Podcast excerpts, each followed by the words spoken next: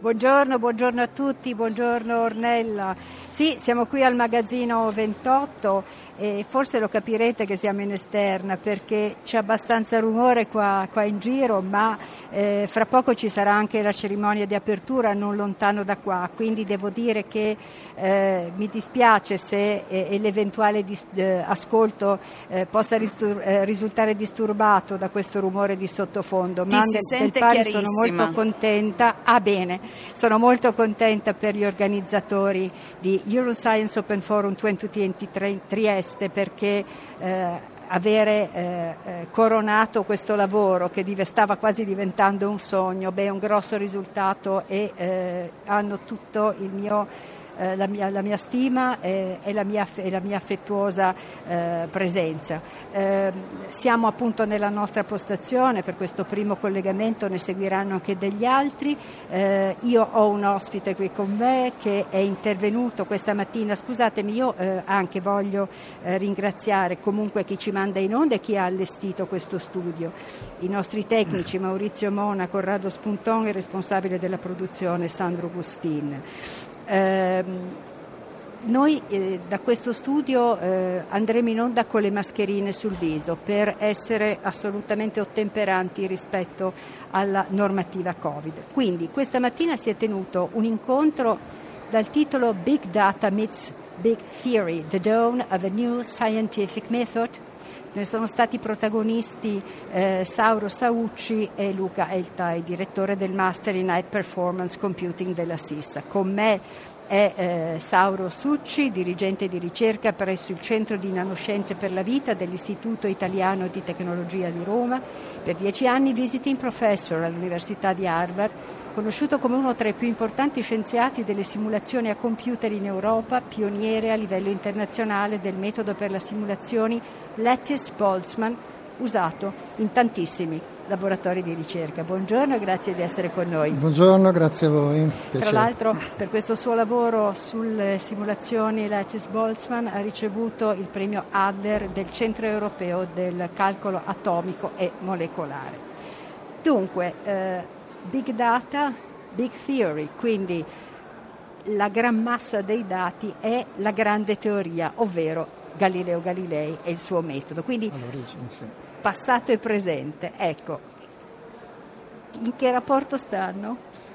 Ma eh, beh, come sempre diciamo il passato e il presente sono comunque sempre uniti dal, dal filo della storia e c'è da dire che Galileo insomma, è passato ma è sempre presente, cioè è, è anche futuro.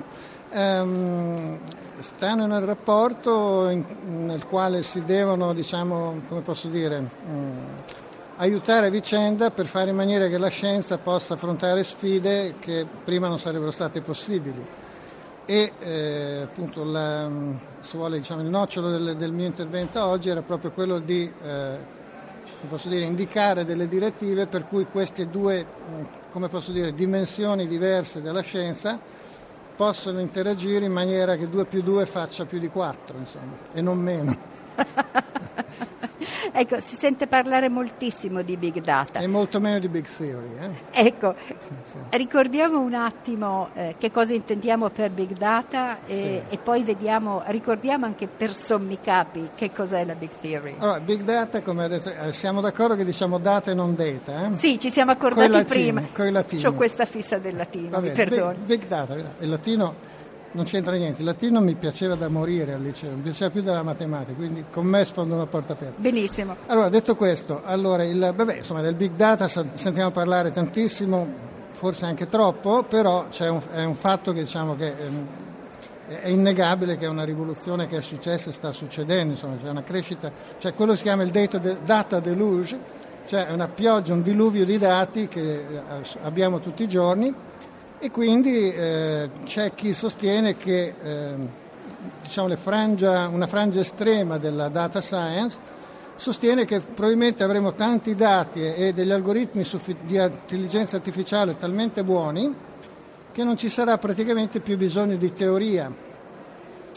Naturalmente è una provocazione, però è una provocazione che eh, diciamo, può essere utile ma può fare anche dei danni E allora diciamo, l'accostamento con la Big Theory è semplicemente per ricordare quello che dicevo prima, che è vero che i dati ci danno delle nuove possibilità, è anche vero che però eh, capire come funzionano le cose non sarà mai inutile, diciamo. come invece qualcuno ha scritto in maniera esplicita. Diciamo. C'è proprio un articolo su Wire Magazine del 2008, ormai famoso, in cui si dice abbiamo talmente tanti dati che capire mh, diventerà un, un, esercizio obsoleto. E allora personalmente io ho reagito, e anche tanti colleghi, insomma, secondo me bisogna reagire a questo genere di provocazioni. Quindi Big Theory è per ricordare che capire le cose, capire difficilmente è inutile, insomma, generalmente è utile. Riuscendoci. Quando si può, diciamo. Quindi. Immagino eh, che eh, soprattutto per gli scienziati sia fondamentale eh, avere la sicurezza che il dato su cui sta lavorando, l'informazione su cui sta lavorando sia eh, un'informazione seria, un'informazione ah. garantita. Ecco, diciamo che il mondo di internet ha tantissimi sì. affluenti, sì, sì, quindi eh, dal punto di vista del controllo su, di queste informazioni, eh, come siete messi? Ma allora guardi, eh, diciamo io, eh, questa domanda ovviamente è molto importante, eh, devo dire il, quello di cui ho parlato io è in un certo senso ingenuo perché io sono partito dall'assunzione che i dati siano buoni e già così ci sono diciamo, tanti problemi da risolvere. Ora, eh, come si risolve diciamo, il discorso della qualità dei dati? Beh, diciamo, eh, io non sono un, un, informatico, ma sicuramente ci sono delle tecniche, diciamo, di, come si dice, double check, di verificare, verificare l'integrità. Però quello che dice lei è giustissimo. Mi diceva un amico che è appunto un, anche credo un consulente del Ministero per i problemi di sicurezza, che delle volte arrivano dei dati so, sulla velocità di un'auto che hanno uno zero in più e il sistema non si accorge, c'è scritto che la macchina andava a 2000 km all'ora. No, no, ma è, è, è vero. Cioè... Sì, sì, non metto in dubbio. Allora, rabish in, rabish out, metti dentro informazioni idioti e ne vengono fuori idiozie. Quindi quello di pulire, purificare i dati è un problema notevole. Ripeto, non è, non è il mio campo, io quindi sono partito dal presupposto che i dati siano buoni, ma giustamente c'è un altro fatto riguardo i dati eh, già puri, c'è un fatto che ho imparato di, di recente, molto secondo me eh, così, profondo. Ha presente il discorso delle false correlazioni? Ne hai mai sentito parlare? Mi coglie in, in fallo. Ecco, ma guarda, lo spiego subito. Allora, se lei fa... Eh, guarda la correlazione tra quando escono i film di Nicolas Cage, sì. non so se le piacciono, sì. non ha importanza e il numero di eh, suicidi eh, per diciamo, simulazione, no, no, per emulazione, per caduta, ah, no. per affogamento in piscina. Oh signore. Se lei guarda questi due fenomeni sembra che siano fortemente correlati, cioè quando Nicolas sì. Cage fa un film qualcuno si butta in piscina. Allora, eh, eh, non so se è contento Cage di questo, però. Allora, i casi sono due: o i suoi film sono talmente brutti che la gente si rivede e si suicida, oppure più probabilmente non c'entra niente. ecco. È una falsa correlazione. Allora, questo fa un po' ridere, però invece c'è un fatto molto serio, un teorema, io non nemmeno lo conoscevo, Calude Longo si chiama, e dice che quando lei aumenta il numero dei dati, queste false correlazioni crescono in maniera enormemente più rapida di quelle buone, il che vuol dire che aumentando i dati ovviamente aumentano le possibilità, ma poi andare a prendere le pepite diventa sempre più difficile. Il che non vuol dire che uno ci debba rinunciare, però il discorso di dire abbiamo più dati, risolviamo tutto è, è, è, è troppo semplice, certo. non è così. Certo. Diciamo. Ecco. Professor Stucci, eh, lo scienziato come si adegua ai tempi e eh, all'affacciarsi di queste nuove possibilità? Ma guarda, lo scienziato, come, ma per la verità penso tutte le persone curiose si adegua incuriosendosi, nel senso che, sa, penso un po' tutti abbiamo la tendenza a dire ah quando ero giovane era meglio così, io non credo, diciamo, succedono cose nuove, il mondo va dove deve andare, noi dobbiamo incuriosirci e cercare di fare la nostra parte per eh, partecipare attivamente. Diciamo. Quindi non, forse lo scienziato ha un'attitudine particolare alla curiosità, ma penso in tutte le professioni ci sono due atteggiamenti, o chiudersi o aprirsi e stare al gioco. Diciamo. Direi che la seconda alternativa è migliore. Certo. Eh, che peso hanno le simulazioni in questo momento nella ricerca scientifica? Ah no, le simulazioni, questo, questo, questo è, un altro, è un altro talk, diciamo. Le simulazioni hanno un peso enorme, diciamo. oggi direi che non c'è una branca della scienza, ma anche della società, che sarebbe nemmeno la pallida ombra di se stessa senza la simulazione.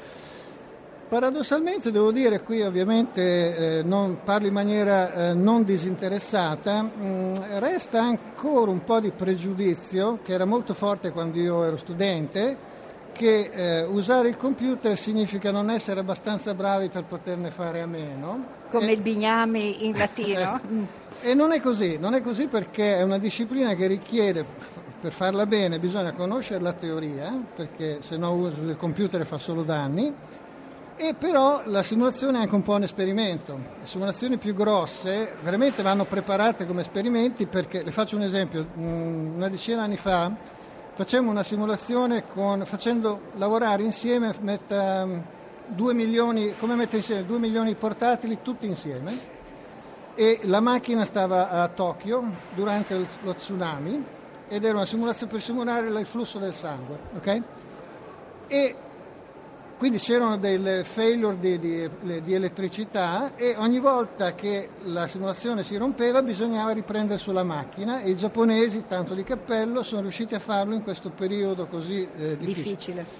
Quindi eh, eh secondo me, eh, vabbè, ripeto, non è bello spessare la lancia proprio a favore, ma è, una, è veramente una professione nobile, che, mh, mm, nobile come, diciamo, come la grande teoria e i grandi esperimenti, che però è tuttora un po' vista come diciamo, un po' un'attività di servizio ehm, alle, alle, che ne so, se uno è un fisico della materia condensata eh, fa simulazioni per risolvere problemi di materia condensata e la simulazione è un po' sempre uno strumento al servizio di un obiettivo più nobile. Molto spesso la simulazione invece è essa stessa, è tanto nobile quanto il suo obiettivo. Ecco, diciamo. La simulazione, al di là di altri eh, di altre utilità restituisce anche un'immagine di quello che si sta facendo. Assolutamente. Ecco, dove risiede la bellezza della scienza per lei? La bellezza della scienza risiede nel fatto che eh, non ci sono... è come il latino, per me, questo è molto personale.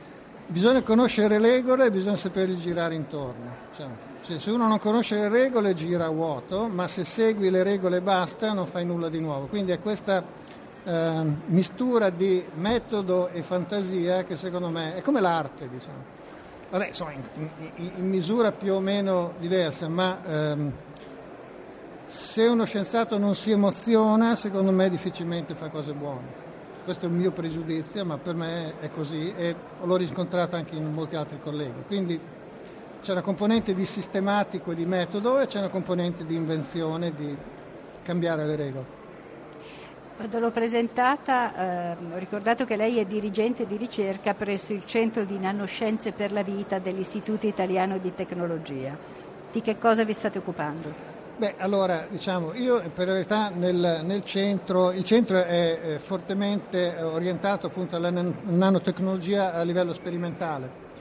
Eh, la mia attività diciamo invece più volta al, al design appunto attraverso la simulazione di nuovi materiali eh, eventualmente per applicazioni biomediche. Ad esempio mh, mm, una cosa abbastanza bella che sta succedendo in una disciplina che si chiama materia soffice materia soffice sono i nostri tessuti è la, lo stato della materia che ha a che fare con la biologia che si possono disegnare dei materiali eh, come posso dire come se al posto delle molecole noi usassimo delle gocce, gocce di olio, di acqua, è così.